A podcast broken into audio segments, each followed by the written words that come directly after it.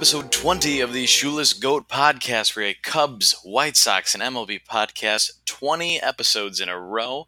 I'm your host, Nick, and I am joined again by the mayor of Section 509, Patrick Bovart. Pat, how you doing? Uh, I'm doing pretty good, Nick. Um, you know, and you know, just want to be the first person to wish you uh, via podcast form a happy birthday. It's too bad the uh, the episode number didn't line up with the golden number 25, but you know, it is what it is, a little bit off. But in any event, happy birthday. Yeah, I could finally rent that car. I've been waiting 25 years. That's a big one. A uh, Chrysler, Chrysler Town and Country is what I'm going for. You know, they say getting your driver's license at 16, uh, being able to buy lotto tickets at 18, and then uh, obviously 21 are the big ones. But I think that rental car at 25 has got to be the top of the list. I think it's like the last stepping stone, or like the last um, barrier as an age barrier, besides like AARP, I guess, right? Yeah, either that or, you know, yeah, again, those kind of senior discounts, or unless you have any eyes on political office, such as mayor, uh, there might be some uh, age limits on that. But luckily for Section I think I 509, there no such.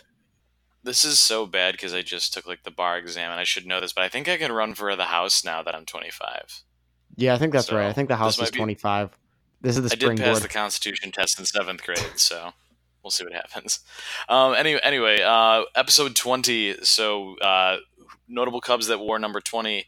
Uh, currently, Brandon Kintzler, Felix Pie, Corey Patterson, so two center fielders there, and uh, former Cub and, if I'm not mistaken, former White Sox Brent Lillibridge wore 20. Not the the biggest number in the franchise history. How about the White Sox? I didn't even I didn't even realize Brent Lillibridge ever played for the Cubs. It's Huh. a really Any event, uh, yeah.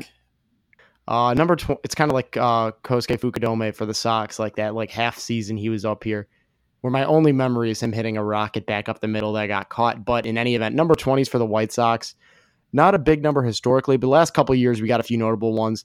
I was like highlighting the 05 player that wore the number, and for number 20, that is Jon Garland, uh, who last year when I saw him at Sox Fest, he signed he signed the ball I gave him. Saw Tim Anderson's autograph, and he was like, "Oh, who's that?" I'm like, "Oh, that's Tim Anderson." He was like, "Oh, what position does he play?" And I'm like, "Oh man, this guy." I think that's when I realized, like, yeah, these former players are not in touch at all. But any event, other number 20s, uh, Kevin Youkilis uh, for the second half of 2012, Jordan and not John Danks, uh, Tyler Saladino, and of course, probably my favorite number 20, Carlos Quentin, whose 2008 season that ended with the uh, bro- self-inflicted broken wrist when punching a bat is probably my top two favorite White Sox individual seasons of all time, along with the 2017 uh, Avi Garcia supernova. Those are some solid twenties, I will say. Carlos Quentin, obviously being one of one of the uh, one of the better ones. I know he's a Stanford man, if I'm not mistaken. Oh, he is, yep. Yep. So when he was done with the Sox, I think that's when he went uh, went back home to uh, San Diego, played for the Padres for a couple years. He did. Excellent. Okay, so the Cubs had a pretty decent week. I'll go first with the weekly recap. Um, four and two. They had three against the St. Louis Cardinals away, three at home against the Milwaukee Brewers. Going into the series, I was thinking of doing like a Facebook poll, but I just never got around to making it. How many wins would should the Cubs get this week for you to be happy? And in my head, it was four, and they got that. The manner in which they got it was uh, a little bit different than I w- would have uh, wanted. I wanted them to win two of three uh, each series, but that just didn't work out that way. Um, so starting off on Monday, a 2-1 loss uh, to St. Louis. Uh, Darvish looked great. Uh, six innings pitched, two earned runs, nine Ks, uh, and no walks. And that's the theme of the week for Cubs starting pitching, as I believe the last six starts now, starting pitching has not given up a walk. So that's pretty uh, pretty impressive. They take the 2-1 loss. Uh, could not get any runs across the board. The next day wasn't much different. Uh, productivity wise uh, behi- uh, at bat, but it was a 2 0 win, and Kyle Hendricks looked just as good as you did before. Uh, seven innings pitched, no earned runs, seven Ks, and again, no walks. So we'll take that. Uh, rubber match was one of the ugliest games of the Cubs season, if not the ugliest. A 8 0 loss. Jon Lester gives up uh, five earned. Uh, five innings pitched, and the Cubs only had one hit against, I believe it was Jack Flaherty. So, and it was uh, new Cub Nicholas Castellanos who got the hit. So, really bad day. At least they didn't get no hit, but that's about the only thing you can say positive about that game. Uh, Brewers come to town Friday. Th- that uh, series knocked the Cubs out of first place. Uh, Brewers come to town and they sweep, actually, a nice home sweep, a 6 2 win on Friday. Quintana, seven innings pitched, two earned runs. Javi had three hits uh, and three RBIs, and every single starting uh, player got a hit, including Jose Quintana, who got an RBI as well. Uh, then Saturday, a 4 1 win. Cole Hamels makes his return from the oblique injury uh, from the DL. Probably only had about 80 pitches in the five innings. I, they were taking uh, taking it easy with him. Gave up one run, got the no decision because uh, Phelps, the leader, gave up the the one nothing lead that they had. Seventh inning, the bats came alive. Unfortunately, uh, Willson Contreras had a line drive to left and pulled up immediately on his hamstring as he was running, and it does not look good as someone who's very familiar with hamstring injuries. So, which really does kind of stink because they traded away their backup catcher Martin Maldonado. So uh, the Cubs don't uh, necessarily have the depth they're looking for behind home plate, uh, but they got the win four one. Uh, late offense reigns, and then today, Sunday, when we record, a seven to two win. You Darvish looks really good again. Got pulled a little bit earlier than expected. Uh, five innings, pitch one run, and, and Jason Heyward had a nice game as well. I think two hits, and Rizzo had three hits. So um, we'll take the four to two, four and two week, um, and no walks given by the starting pitchers in the entire week. So that was a record, or it hasn't happened since the statistic in the game today said since at least 1905 when i'm sure that's when they started keeping track of what walks were So um, I'm sure it's actually longer than that, but uh, as far as we know, 1905 was the last time that's happened. So good week for the starting pitching. Bullpen actually looked pretty decent, uh, and they are now currently a game and a half in front of the St. Louis Cardinals and four games ahead of the Milwaukee Brewers in first place in the NL Central. So pretty good week. Yeah, definitely can't really complain about that. Um, I think yeah, the biggest thing is the uh, the Contreras injury, which of course it's ironic that you know everybody's talking about like why the hell are they rostering three catchers? So then they ship off, off Maldonado after two weeks, and of course right after that he gets hurt. So can't really make that type of stuff up. Um, and I think just you know looking at the situation personally, I think the Brewers are cooked. Uh, they got no pitching. They didn't really make many moves. At well, I guess they traded Aguilar away, but I, I just I think they're going to fade fast. Um, yeah, four and two, not a bad week. Yeah, and some fun stories from the ballpark. Um, Ryan Braun, notable asshole, um, continued his ways this week.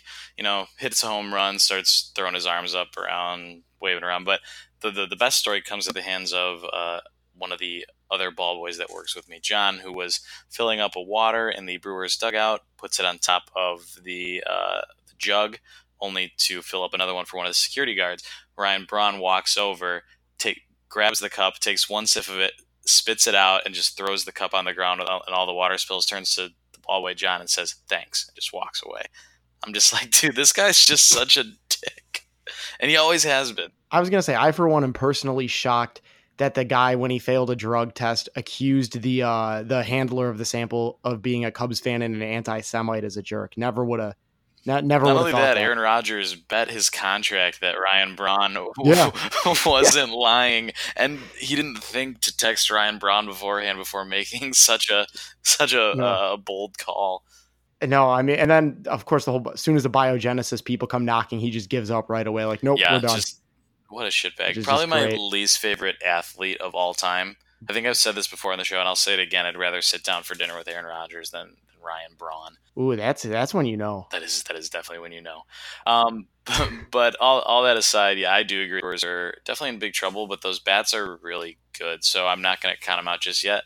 The Cubs were, I think, five and a half games ahead of the Brewers before the last month of baseball last year and gave it up. So I'm not uh, I'm not throwing any chances away. The Cardinals look pretty good too, but the Cubs were able to uh, get back after that uh, that series loss earlier in the week. So I like where the Cubs are at. Uh, I just hope it continues.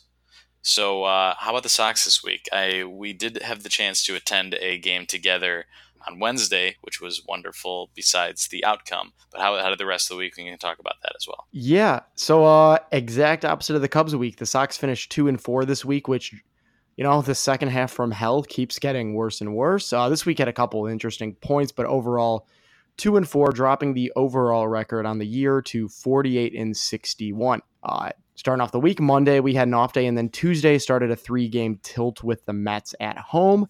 That looked to be a, you know, a very winnable series, despite you know their three starting pitchers were Thor, uh, Degrom, and Wheeler. So that was a rough uh, pitching matchup. But overall, I, I was confident going into that series. Uh, the team did not keep that confidence going very long, and we got swept out of our own ballpark. Uh, first game Tuesday, Thor was, I mean, he was really good. Seven and a third, eleven strikeouts, only one run.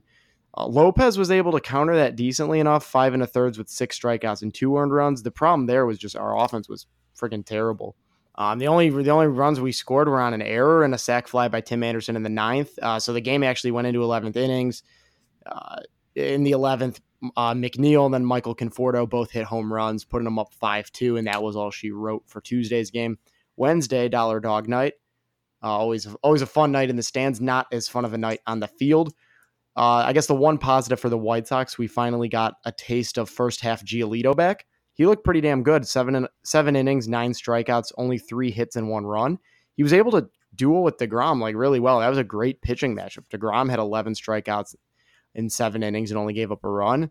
Uh, just again, not a good offensive night. The offense has not been showing up lately. Uh, Mets got three in the top of the ninth off Colomé, who stayed put at the deadline. Uh, Sox really only got the two runs, a Leury home run in garbage time there in the ninth, but overall a 2 4 loss. Not a not a good showing. And then Thursday was the worst game of all. Uh, four nothing loss. Just we got four hits, no runs. I, the Mets didn't do that well on offense. You know, they got a Cano home run off Dylan Cease in the second, and then uh, Cano RBI double and a Ramos single in the sixth, I believe it was, to jump to four nothing. Cease not you know awful, seven innings, six strikeouts, and four earned runs, but his ERA right now is sitting at uh, a little bit over six. And then Wheeler shut down the Sox, so that was that game. So after getting swept out of our own ballpark by the Mets, we went to Philly, where I thought that was just going to be even worse. Luckily, I was able to get a little bit of a surprise there. We took the series 2 1. Started off with one of the weirdest games I remember. I didn't watch the whole thing. It went 15 innings, but just one of the weirder games of memory. Uh, my notes, first note there, game was Banana Land underlined. So that's where we're going with this one. Started started innocent enough. We had an Abreu home run, so he finally got himself going. Uh, Roman Quinn got one back for the Phillies. Uh, overall, got to 2 2 in the sixth. Uh, Matt Skole, freshly called up from Charlotte, was able to tie the game in the ninth with an RBI single. And then the extras were scoreless through 14, which is when things really got interesting. Uh, Roman Quinn, uh, position player, went into pitch, and Vince Velasquez, a pitcher, went into left field. I think I believe their bullpen was exhausted at that point, so they threw Velasquez out in left, probably as an emergency option. Uh, setting the stage a little bit, I believe it was two outs, runner on second, which was Jose Abreu. A base hit goes into left, and they send uh, Abreu around third to try to score, and Velasquez just guns him at the plate. Just perfect throw on a dime gets him. To me, the throw wasn't the surprising part. It was the fact that he fielded the ball perfectly cleanly and got it out of his glove immediately. Um, pitcher should have a good arm, but that was a crazy, crazy stretch. 15th, s- same situation. Uh, runner on second, which at this time it was Leury Garcia, so a little bit more speed. Abreu hits a single into left, and Leury barely beats out a laser from Vince Velasquez at home to score the winning run. And then the next batter was Eloy, who hits a low liner into left, and Vince Velasquez lays out and catches it. So he's playing a hell of a left, playing a hell of a left field out there. Um, but yeah, Sox were able to hold on there. Shades of Travis Wood. Uh, yeah. Sorry, I cut you off. Travis Wood had one of those games where he uh, made a, like a diving catch against the brick wall Ivy when they stuck him out there for one at bat. It was yeah, it was just you always love seeing the pitchers in the field. It was like 2016. It's just they always look so awkward. But I think the other part with this game was there in the 15th. Uh, I believe it was in the 15th. Carson Fulmer, fresh up from Charlotte too. Oh, this guy just can't catch a break. Hits a ground ball. Uh, who, who I can't think of the Phillies third baseman name. Uh, but anyway, he lays out, dives, and gets the grounder Fulmer is just sprinting to first and blows out his hamstring running, just pulls up limping. So he's he's at back on the IL, which oh, brought Dylan Covey back up to Chicago. So beautiful turn of events. Uh, Lest we forget, isn't it uh, Franco? Right? Yeah, yeah, that's right. That's right. Michael Franco. Yeah. Okay. Uh, Saturday yeah. we lost two three to the Phillies. This was uh, Detwiler versus Ivan Nola, or not Ivan, Aaron Nola, not Ivan Nova. Uh, so I figured this one was going to be a loss, and I was not surprised. Uh, Nola mowed through our offense, Senate seven innings, ten strikeouts, only three hits. Really, the only offense we got going was a Jon Jay double and a Yolmer single for RBIs. Uh, Phillies, you know, not a ton of offense, but they got home runs from Harper and Rhys Hoskins. So really, that's just what it was. Um, a little bit of a questionable call here. We're down one. Uh, I believe it was seventh inning, one out, runners on second and third, and Ricky calls for the bunt from Yolmer. Hoskins, I mean, at this point, everybody knows Ricky's bunting. Uh, Hoskins is charging and gets Eloy at the plate on a safety squeeze. So just bad decision making there. But in any event, we lost a game to the race. Yeah, it is what it is. Sunday, uh, the rubber match, we won 10 5. Put up a five spot in the second or third inning, I'm sorry, uh, to open the scoring. So finally, the offense was able to come alive, which was something we had been missing all week.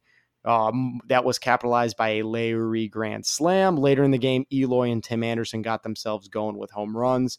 Like I said, another decent start from Lopez.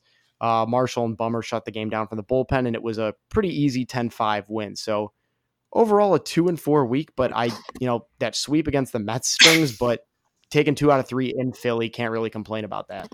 Uh, no, you can't. Um, Wednesday being my favorite day of that week, simply because we went to the game, and I just want to give everyone a recap of uh, of our week or our, our, Wednesday because it was a it was a special time at the ballpark, unless you were a hot dog. So, oh, it was a bad night to be a hot dog. It was a really bad night to be a hot dog. So, I leave the bar exam. Go. We go immediately to the White Sox game, knowing it's dollar dog night. I go up. I grab four.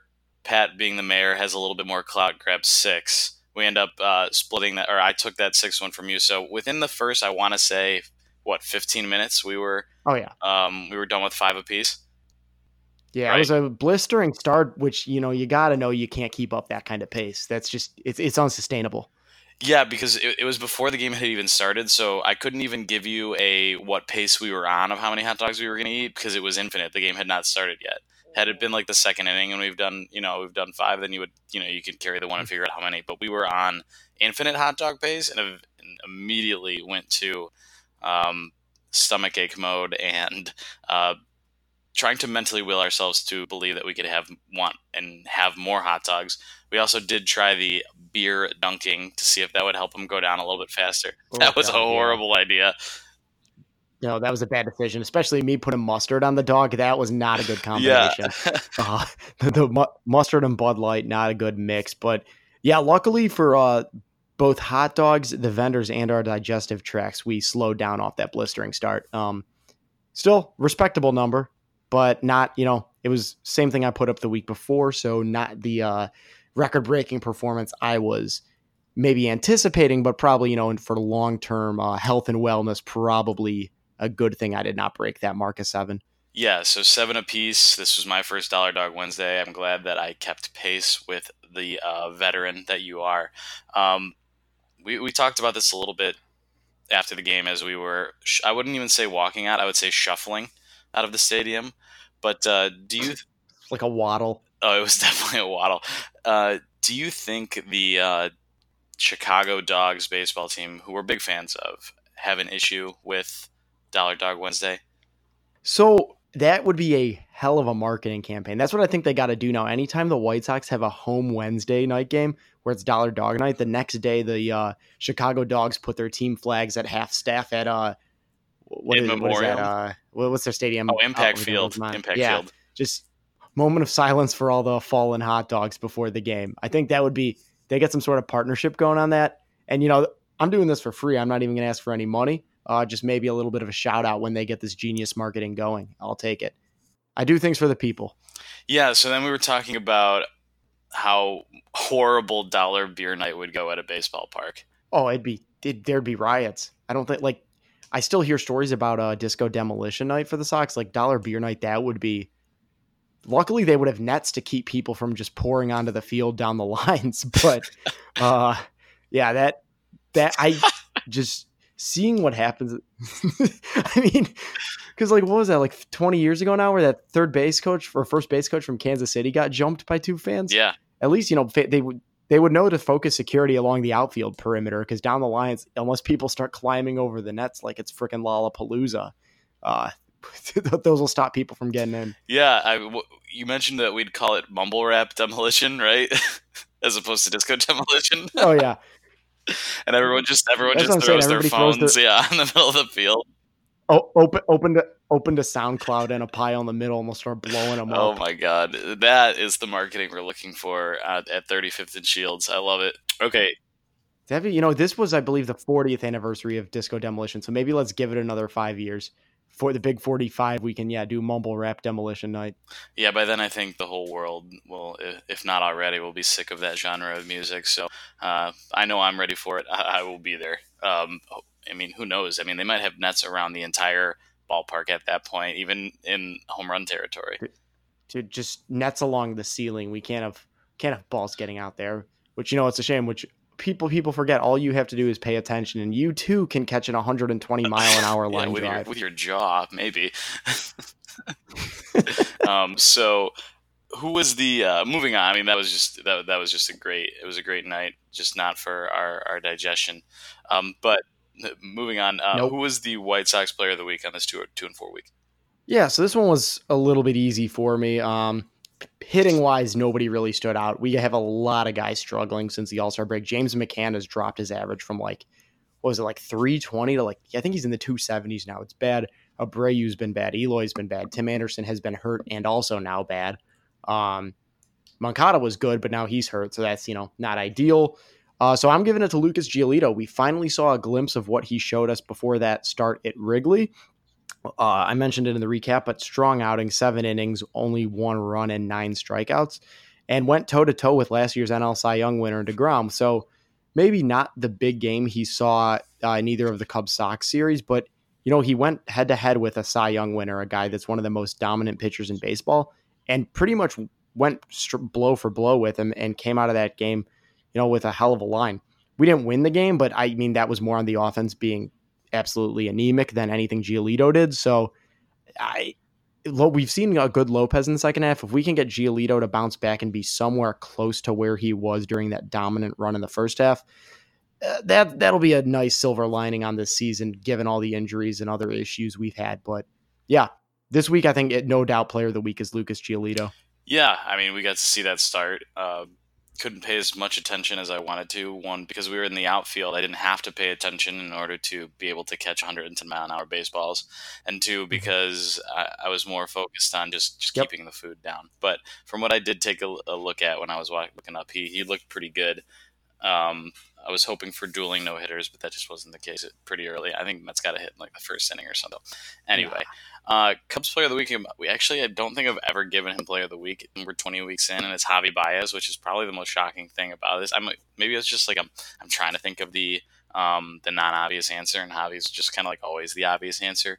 But he had nine hits this week, uh, home run, five RBIs, two stolen bases, and um, he, within a two-day span, hit for the cycle. That doesn't really count, but he, um, he was, uh, he was on it, and he's just. Uh, doing Javi things. And, and what was it? Saturday, first run of the game came because he hit a triple and then a, a wild pitch or pass ball that really didn't get that far away from the catcher.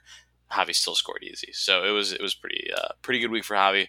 Um, we need him to step it up even more now with Contreras being out. Likely, he's getting an MRI today. I want to say so. Yeah, Javi Bai is a great week. Okay, so moving on. Um, big story of the week from both the Cubs and the White Sox will be somewhat similar. It's what they did at the trade deadline. We'll probably give them like a grade or something because that's what you do. You give trade deadline grades. Um, so White Sox first. Uh, how they do in your eyes, and what did what did they do? So I'll start with what they did. The only move they made was sending the longest tenured White Sox, Nate Jones, over to Texas for two, like, I don't even know their names, low level, not even real prospects, just like pitching fringe dudes in the minors. Really, what it was was they sent international signing pool money over to Texas, and in exchange, Texas is now paying uh, Nate Jones's salary. So maybe a little bit of the uh, Jerry Reinsdorf bookkeeping special there. But like the so that's the only move they made, which you know disappointed me. I saw I would have liked to see them make a move to go get a Stroman. I don't, you know, I saw some people complaining, oh, they should have gotten Greinke, but I, I don't. That move doesn't make sense. And two, given all the injuries they've had in the system, uh, the minor league system that is, and the lack of like major league talent, they'd be willing to part with to get anything of like just anything in return. So not like Jon Jay, not Ivan Nova, um, maybe Alex Colomé, but I don't know. I'm fine with them keeping him there's not really, I don't know what I wanted them to do. I would have liked for them to go get a young, controllable starting pitcher, but I, they don't really have the prospect capital to do that right now. So I, they're kind of they're kind of a no man's land where they don't have the major league players really to flip for anything of value. Besides, like I said, maybe Colomé. A lot of people were complaining about that, saying like, "Oh, he's due for regression. We should have traded him." Well, like if you, Mister uh, Armchair GM, that can go on Fangraphs two hours a day, figures he's going to regress, I'm willing to bet that other 29 GMs in baseball do too. So that's why we didn't get anything for him. So overall, the grade I'm going to give the white, I, you know what? No, I'm not even going to give him a grade. It's going to be an incomplete. I don't really know what I expected out of him, but it, there just wasn't really much to do. So disappointing, but like I said, it matched with the expectations. Yeah, I, they kind of just stood pat. Um, kind of expected that, but good news is that they did not. They must have listened to you. They did not trade Jose Abreu, so that's actually very important. Yeah. Oh yeah. Very happy with that. Like I said, like I wrote about this in a blog post. Um, Jose Abreu, I've seen a lot of people knocking him lately, and I I don't get it. it sure, his OBP isn't that great, but he's going to give you 30 home runs, uh, about 100 RBIs, and he's going to hit somewhere in the 260 to 290 range so yeah, I get it. The OBP being at like I don't even know what his walk rate is like four percent isn't ideal for a three hitter. But if this rebuild works the way it's supposed to, he should be your five or six hitter. Which I think I'd take thirty home runs and a, maybe not 100 RBIs, but I'll take 30 home runs out of my six hitter with a low OBP. I mean, you put what? Looking at the lineup, you put Robert leading off, um, maybe Madrigal hitting two, either Eloy or Moncada, some amalgamation of that three, four, and then Abreu five. Like he doesn't need to be a three hitter that gets on base all the time. He can be perfectly fine as a power hitting first base DH until Andrew Vaughn's ready to take over, which realistically isn't for another two years. So yeah, I'm ecstatic they held on to him. I just think the ripple effect it would have caused throughout the team from a chemistry and a camaraderie standpoint would not have been worth the minuscule return they would have got him for him. Yeah, it makes sense. Sometimes it's uh, not what you do; it's what you don't do. So um, that's why if I was going to give him a grade, I'd give him a B. Yeah, just because it would have been a lot worse if they traded him away. And it really depends on what they got for him. Yep. Like if they really got some stuff, you know, if they if they pulled an Adam Eaton for him, then oh yeah, then absolutely, I would have packed his bags for him. But realistically, that wasn't going to happen. So very meh deadline, but like I said, it's in line with the expectations. Yeah, um, I'm actually pretty happy with the uh, the Cubs trade deadline. Uh, four new additions to the team. Uh, Derek Holland, former White Sox, uh, also has a great Kermit the Frog impression. Uh, so always good to have that kind of guy around. I don't know if you've ever seen that. He did a full interview and he's on the Giants and. I've not Kermit, seen that, and it was it was fantastic. Uh, Tony Kemp, speedster. We essentially turned um, Mike Montgomery into uh, Tony Kemp via the uh, the Maldonado Bridge, if you will, as Martin Maldonado uh, was sent to Houston to be a backup catcher, which is something we need right now, but too late. Uh, Lucroy just got DFA from the Angels, so I would like to see the Cubs uh, pick him up if he clears, just to have a guy hmm. um, in the meantime. Um, David Phelps, a reliever that they got from Toronto that I really don't know that much about. He did give up the one nothing lead the other day, walked a couple guys, so not really inspiring confidence, but uh, a lot of lot of season left for him to prove himself. And the the the biggest part of the trade deadline was uh, trading with the Detroit Tigers for uh, Nick Castellanos. Um, he is a beast of a hitter. He's already tearing it up. I think he's got four or five hits, and most of his outs are on liners to the outfield. Uh, not much of a walk guy, not a great fielder, but uh, a perfect rental at the end of the year to fill an outfield spot um, that you don't want Ian Happ taking up, you know, when it actually matters. So I'm giving the Cubs an A minus I'll give them an A actually for the trade deadline because I'm I'm also going to add Craig Kimbrel to that. I guess not trades, but they they did sign him, so that that kind of gets lumped in there too, even though it was about a month ago. Um, so if you add guys like Castellanos and Kimbrel, you're going to get a good grade from me. And uh, despite what some are saying, the Cubs have been very aggressive these last couple years, uh, trying to assure that the playoff roster is ready to go if they in fact do make the playoffs, which I'm expecting them to. Yeah, I think overall I'd agree with that assessment. If you're throwing Kimbrel in there, I'd give him an A. If not, I'd give him a B. Uh, I'm not really getting it into the plus minus system. But, you know, Castellanos, I think, is a great addition. Obviously, doesn't do much for their outfield defense, but he can hit lefties, which is something they've struggled with. So I think that's a good addition there. That helps shores up the lineup a little bit. Um, some of the bullpen moves, you know, it's just is well, especially Kimbrel for bucketing that and is going to help uh, given the shakiness of that bullpen. The Holland addition, I was, I guess, is more of a depth move, so it's not really you're not expecting to get like an ace, but it is what it is. Overall, not a bad deadline. And I guess circling back to Lucroy, is he still alive after getting steamrolled a couple weeks ago? I honestly think the Angels DFA'd him because they just don't want to deal with his future medical expenses. That I would not be surprised because there's probably going to be some. Yeah, he got absolutely murked um, by that uh, Astros guy. Um, but uh, also, uh, side note, C.J. Edwards or Carl Edwards Jr. Um, was sent to San Diego.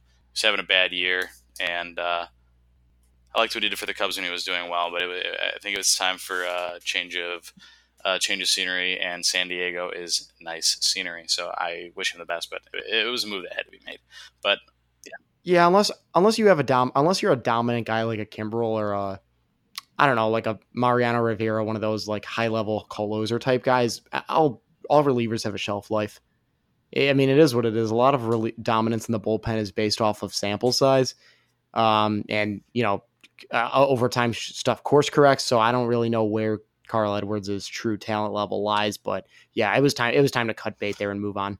Um, and like you said, uh, uh yeah, I don't want to hear about the Cubs not being aggressive over the last probably four or five years. They've been probably top five most aggressive teams in baseball with a wallet that's only surpassed by the Dodgers and the Red Sox and the Yankees. So, I mean, they're making all these moves. Sure, not all of them work out, but you know, you'd rather have, go out and try to make moves and have some of them not work than just kind of sit on your hands. Right, and it's the they have not sat on their hands at all. I mean, we're talking Aroldis Chapman, Daniel nope. Murphy, uh, Justin Wilson. I mean, not not all of these worked out super well, but I mean, they they went out and got guys. They tried. Yeah, they tried. Yeah, Kimbrel yeah. And, and, and now Castellanos. And last year probably would have worked out better if uh, Yelich hadn't turned into Barry Bonds down the stretch. Which you know, thinking about that, he's already had his home run total from last year, which is just wild. But I mean, last year was just bad luck, I think. So yeah, if they can continue to be aggressive, I've always said get a team that gets to the playoffs, and from there it's a crapshoot, and they're doing everything in their power to get there. Exactly. Okay, moving on to um, our absolute favorite segment, Chicago's favorite segment, the LinkedIn Player Profile. For those of you who don't know, the LinkedIn Player Profile is where we go and find it a old Cub, a old White Sox, and we see what they're up to using LinkedIn primarily as one of their sources. And uh, maybe this will inspire some old memories from some of your favorite players. Pat texted me midweek telling me how excited you were. So I'm going to let you go first. I'm not going to make you wait. Who is the White Sox LinkedIn player profile this oh, week?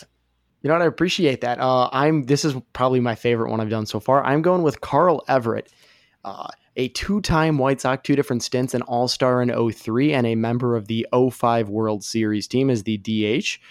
Um, yeah. So Carl Everett is a very interesting character, and like most of the good ones in this segment, uh, it's mainly for what he did off the field. So uh, let's get right to it. Uh, started off, he was drafted by the Yankees in 1990 and then got plucked up by the Marlins in the 93 expansion draft, starting a trend of him not sticking with a team for any noticeable period of time. Uh, a lot of that is due to his, you know, just absolute abrasiveness, you know, getting into shouting matches with umpires, teammates. I believe he once the Red Sox got suspended for headbutting an umpire, just all sorts of just crazy stuff where he wore out his welcome. So yeah, went to the Marlins in 93, traded to the Mets in 95, traded to the Astros in 98, went to the Red Sox in 2000, where he had probably his best years, uh, his first All-Star appearance. Um, I think he had a career high 34 home runs in that 2000 season, and he also in 01 broke up Mike Mussina's perfect game as a pinch hitter on the 27th batter, not with a bunt, but with a base hit. So he did it the right respect to the game way. like I said with the Red Sox, while with the Red Sox, he got suspended for headbutting an umpire. So guy plays with a lot of passion, obviously. Uh, he was then traded to Texas in 01 after wearing out his welcome.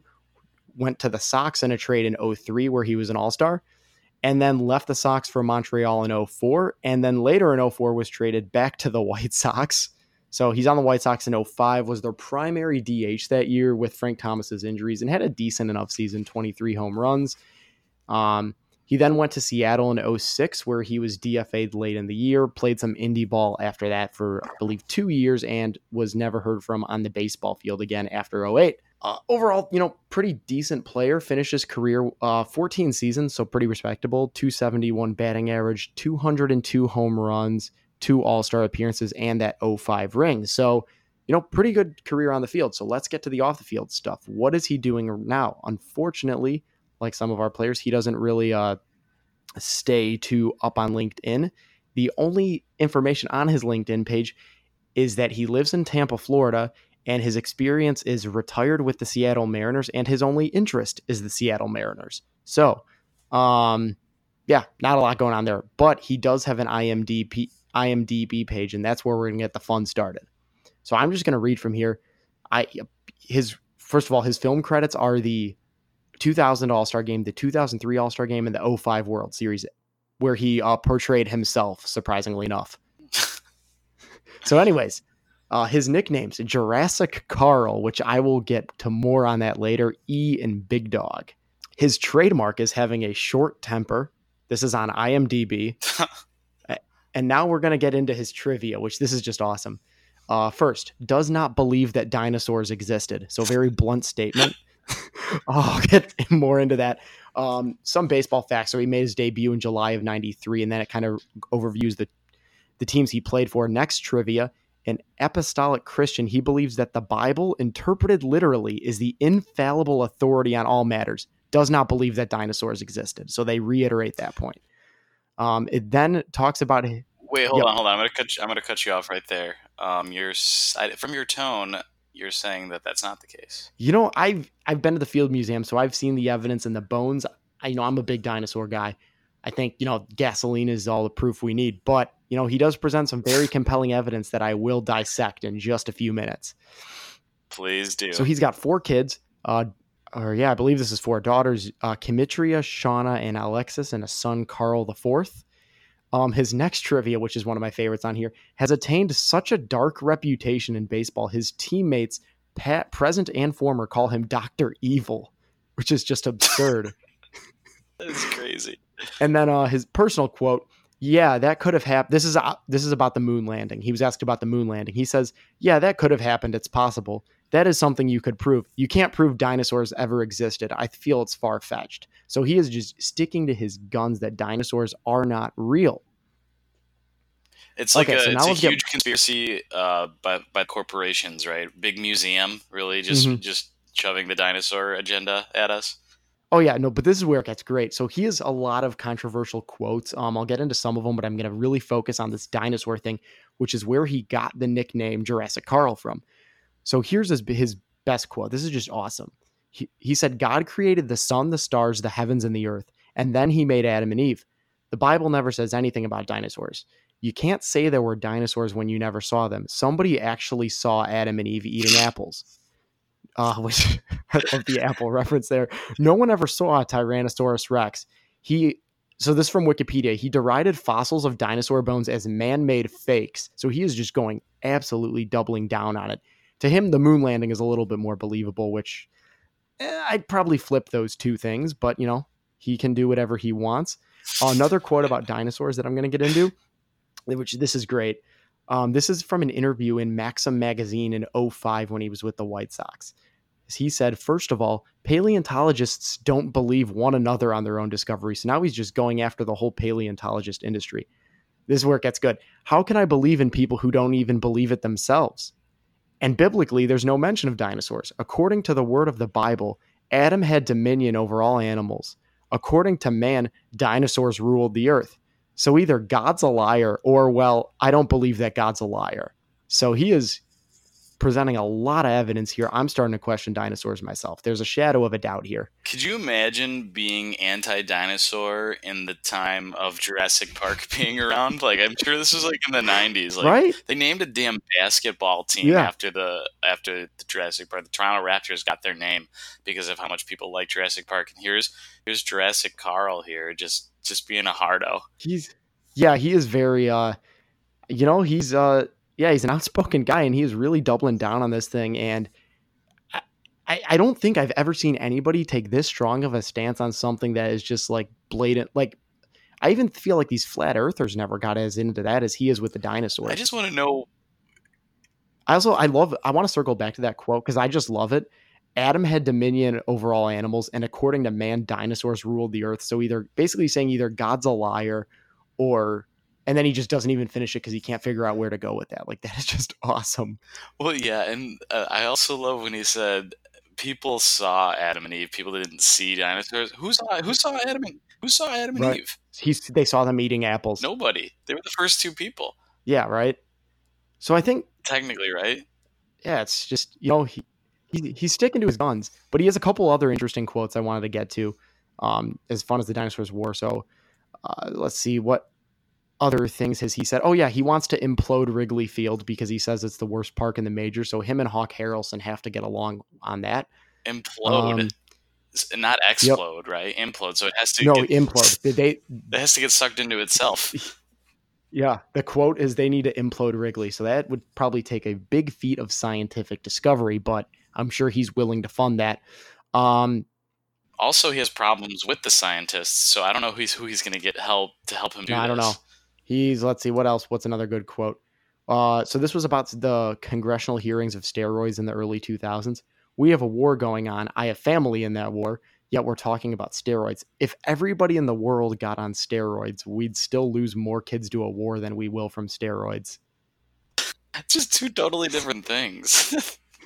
Just yeah, uh, he might be a good politician, man. He just he just knows Just how to make arguments. zones. Um, and then the last thing I wanted to bring up in 2011, he was arrested um, on charges of aggravated assault uh, and tampering with a witness uh, after holding a gun to the head of his wife. So not good. Yeah, not good. I, I just want to go back to the uh, what was the last quote before that? That was the uh, the the one we If everybody in the world was on steroids, we'd still lose more kids to the war than That's in- steroids. like okay, it's like yeah, what I'm doing is bad, but there are wars going on. Let's be that's that's the same logic as the guys like I'm not going out, out I'm not going outside. That's where they drop the atomic bomb is outside. Like It's it's it's infallible logic, man. that is awesome. Okay, dude but yeah so i think i think what i think what all this is leading to and is you know maybe this is our last question of the day uh maybe we just wrap up here because there's no beating this segment um do you believe in dinosaurs nick i want you to answer that question and if you do please cite some evidence that proves it because obviously I, you know i'm buying i'm on team jurassic carl here the answer is yes. I was a dinosaur freak growing up, like little kid. I could name them all. i was too but i mean have you considered the schools lied to us They could have lied to us. I, you know, you know who lied to us? Was the people who wanted to make uh, Land Before Time movies. There's a lot of money in lying to children, as we know. Yeah. Uh big cretaceous period you are known liars You're not a you're not a Triassic or Jurassic period. You're you're a, you're a big Cretaceous period guy. the Jurassic, you know, Jurassic, they made documentaries with Jurassic Park, but yeah, the big Cretaceous is not. I, I don't think they're trustworthy people. I want to know who he attributes um, to the quote of "dinosaurs ruled the earth." I mean, you've heard it a hundred times, like in documentaries, like "Ew, 65 million years ago, dinosaurs ruled the earth," and it's just like, who takes that literally? I think you know what I think it was. You remember that scene in Jurassic Park where the T Rex is like, uh, like you just killed the Velociraptors near the end. Sorry for the spoiler warning to all the people out there.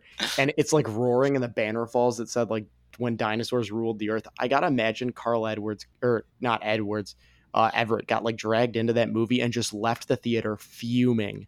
Like this is just absolute garbage. Like demanding his money back. I would love to have been a fly on the wall. And then he called up his agent. He's like, "Get get Maxim on the line. We need to go in on this right now." Yeah, not only that, the interview was in 05, so the movie had already been out for like eight or nine years. So, but I would have, but I would have loved to have seen his personal reaction to seeing Jurassic Park. I would pay damn good money to. Oh, I would have paid a lot of money. That would have been that would have been entertaining as hell. But yeah, anyways, that's my uh easily my favorite segment uh for the LinkedIn player profile. And I'm sorry to lead you off with that. I'm not sure who you got, but ladies and gentlemen, that is the man, the myth, the legend, Dr. Evil Jurassic Carl Everett. Love it. So I knew you had a big one, so I had to go big too. Uh, I am going Kyle Farnsworth. Um, Kyle Farnsworth was a Cub from 1999 to 2004, and that's actually where he started his career. Um, so Cubs 99 to 2004, Detroit Tigers and Braves in 05, Yankee in 06 to 08, uh, Tiger in 08, Royal 2009 2010, back to the Braves, then the Rays 2011 to 2013, Pirates 2013, Mets 2014, Astros 2014 career. Um, pretty, meh, pretty solid. Um, career, I would say, as a reliever, 43 and 66 with a 426 ERA, 963 strikeouts. Really think he wanted to uh, get that thousand, but uh, time just was not letting that happen. Um, but he is actually best known for his fighting skills more than his baseball skills. Um, the famous Paul Wilson charging the mound on a pitch that was just like a regular old inside pitch, if you ask me, only to be followed up by uh, our boy Kyle absolutely spearing the shit out of Paul Wilson and getting about three or four haymakers in while he's on the ground before pulling, getting pulled off. Um, and that wasn't the only fight he got himself in. He had another uh, fight when he was on the Tigers, and I think another one when he was on the Yankees. I want to say this guy was just a beast. Um, he does not have a LinkedIn, unfortunately, or there's just a, way too many Car- Kyle Farnsworth to deal with because I saw a huge list, but I did not see him. But um, to assist me, I used Wikipedia and also a Baseball America article called called Kyle Farnsworth. Where are they now? So it's kind of um, a predecessor to um, to our segment because this was written a couple years ago, uh, last year actually. So it's pretty good. So I'm just going to read to you. Uh, Fights are never fun," said Farnsworth, who was a black belt in karate things happen to me at the moment. I have feelings against anybody about the things that happen. He he beat the shit out of a bunch of people. so oh, he was in the uh, yeah, 05 was another one of his his brawls. Um, but when uh, Paul Wilson charged the mound, the quote he used was, "It was a flashback to my fo- football days." Um, a year later, Farnsworth took out his frustration on an evaporative cooler and the Cubs dug out The cooler won. Farnsworth suffered a hairline fracture in his leg in kicking it, and he quote quoted saying, "My dad told me just kick something so you don't mess up your pitching hand." So you kind of know where he gets it. Um, so Kyle Farnsworth, well known for uh, for his fights, he was a decent pitcher as well, but he was a big dude, right? so um, his playing career ended in what we said 2014 2015 something like that 2014 astros um, so what did he do then after that um, he's 6'4 235 um, he packed on another 20 pounds after retiring of all muscle, so he he, he was pretty big. He decided to um, play semi-professional football for the uh, Orlando Phantoms semi pro team, where he led the league in sacks. I want to say two years in a row with 11 each year, playing defensive end. So it wasn't like, or maybe he was a defensive tackle. He was huge, right? So this dude on the mound, and you have a guy like awesome. Paul Wilson, who, if you care to look him up, he's just not that big of a guy charging this guy. I mean, so he was just a freak athlete. Um, he kicked major ass, and uh, not not as nearly as uh, quotable as uh, as our friend uh, Carl Everett, but definitely a guy that he was just so crazy that you just never knew what was going to happen um, while he was on the mound. Uh, he did have a bit of a um, a stint with the Mexican League too, which I would think would be a lot of fun to watch. I think there's a Kenny Powers comp to be made there for sure. Um, and uh, let's see, there's a little bit. More, oh yeah, and uh, apparently, according to uh, Orlando fans, uh, the Phantom faithful, if you will, uh, his defensive presence was one of the most intimidating in the league.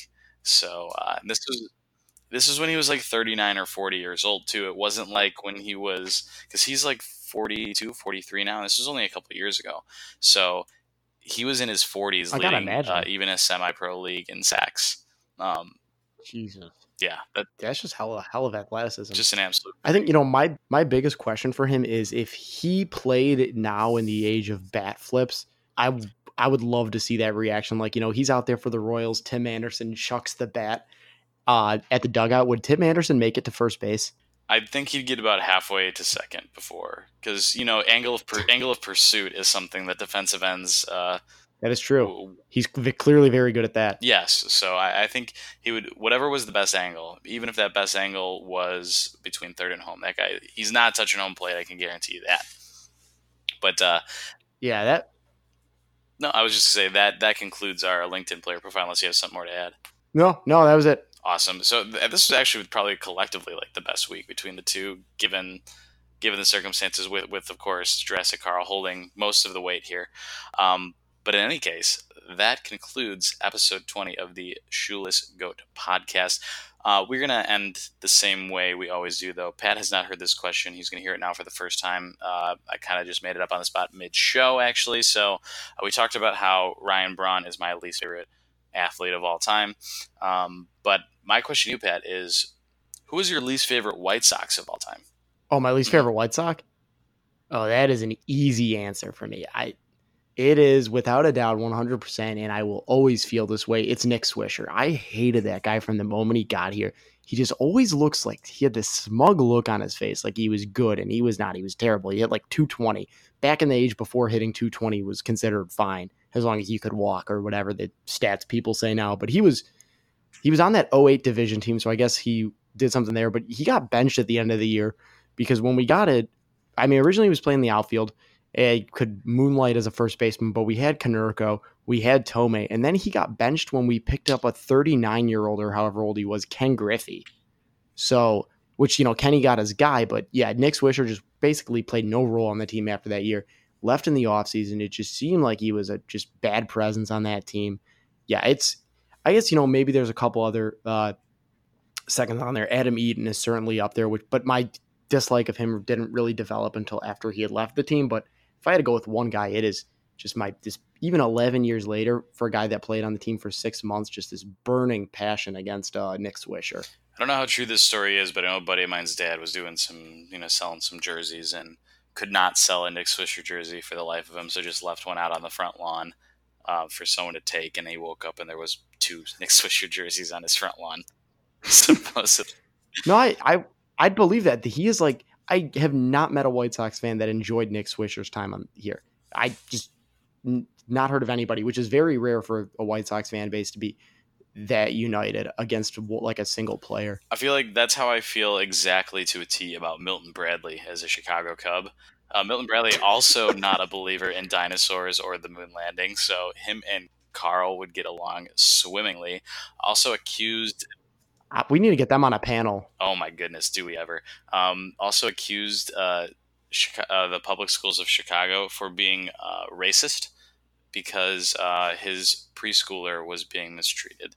So, um, mo- most notably, though, even worse, well, not worse. This it's nothing worse than that, but I don't think it's true.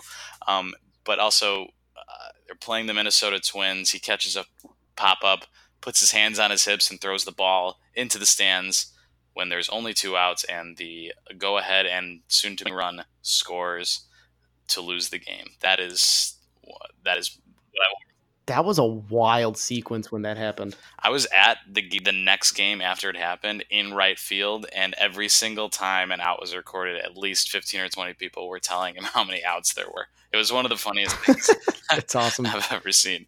So it was pretty awesome. Well, because I remember they played they played that clip for I got they played that clip on the TV stations like just so many times and I got to imagine if like Twitter was around then in the capacity it is now that thing would have been going around like crazy. And I mean you know especially for me back then at my peak of the like you know meatball like oh god I hate the Cubs like dumb like all that uh that was just that just really got me going. That was like adrenaline right into my veins. Yeah, that's the that's Chicago's version of the butt fumble, if there ever was one. Anywho, so that is the conclusion of episode twenty. Hard to believe we've been doing this for twenty straight weeks, but we have, and it's awesome. Uh, you could check us out on Spotify, iTunes while it's still around. Haven't checked on that yet. I don't think I will. Uh, and lmbfsports.com. Pat, thank you so much for being on again this week. I hope you had a good time. Uh, any last thoughts? No, you know, I had a good time as always. Uh, you know, good catching a game this week, especially with it being dollar dog night. Um, uneventful deadline. I am just hoping I can maybe get a winning week one of these weeks with the White Sox, but you know that might be asking a little bit too much. The house is going to take five years. I've been reassured by the contractor; it is definitely not taken two and a half. So uh, Soxtober 2022, here we come. Can't wait. Uh, and remember, everyone, Yadi Molina is not a Hall of Famer. Great week. Go Cubs, go White Sox, go baseball. Come on, baby,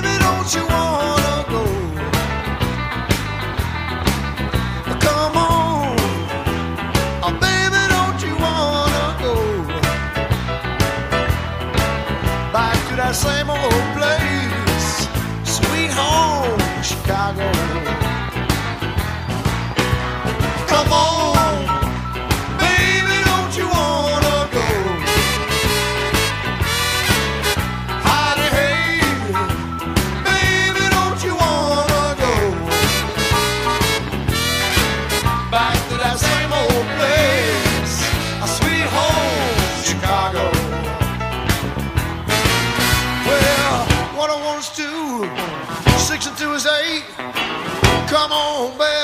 Six and two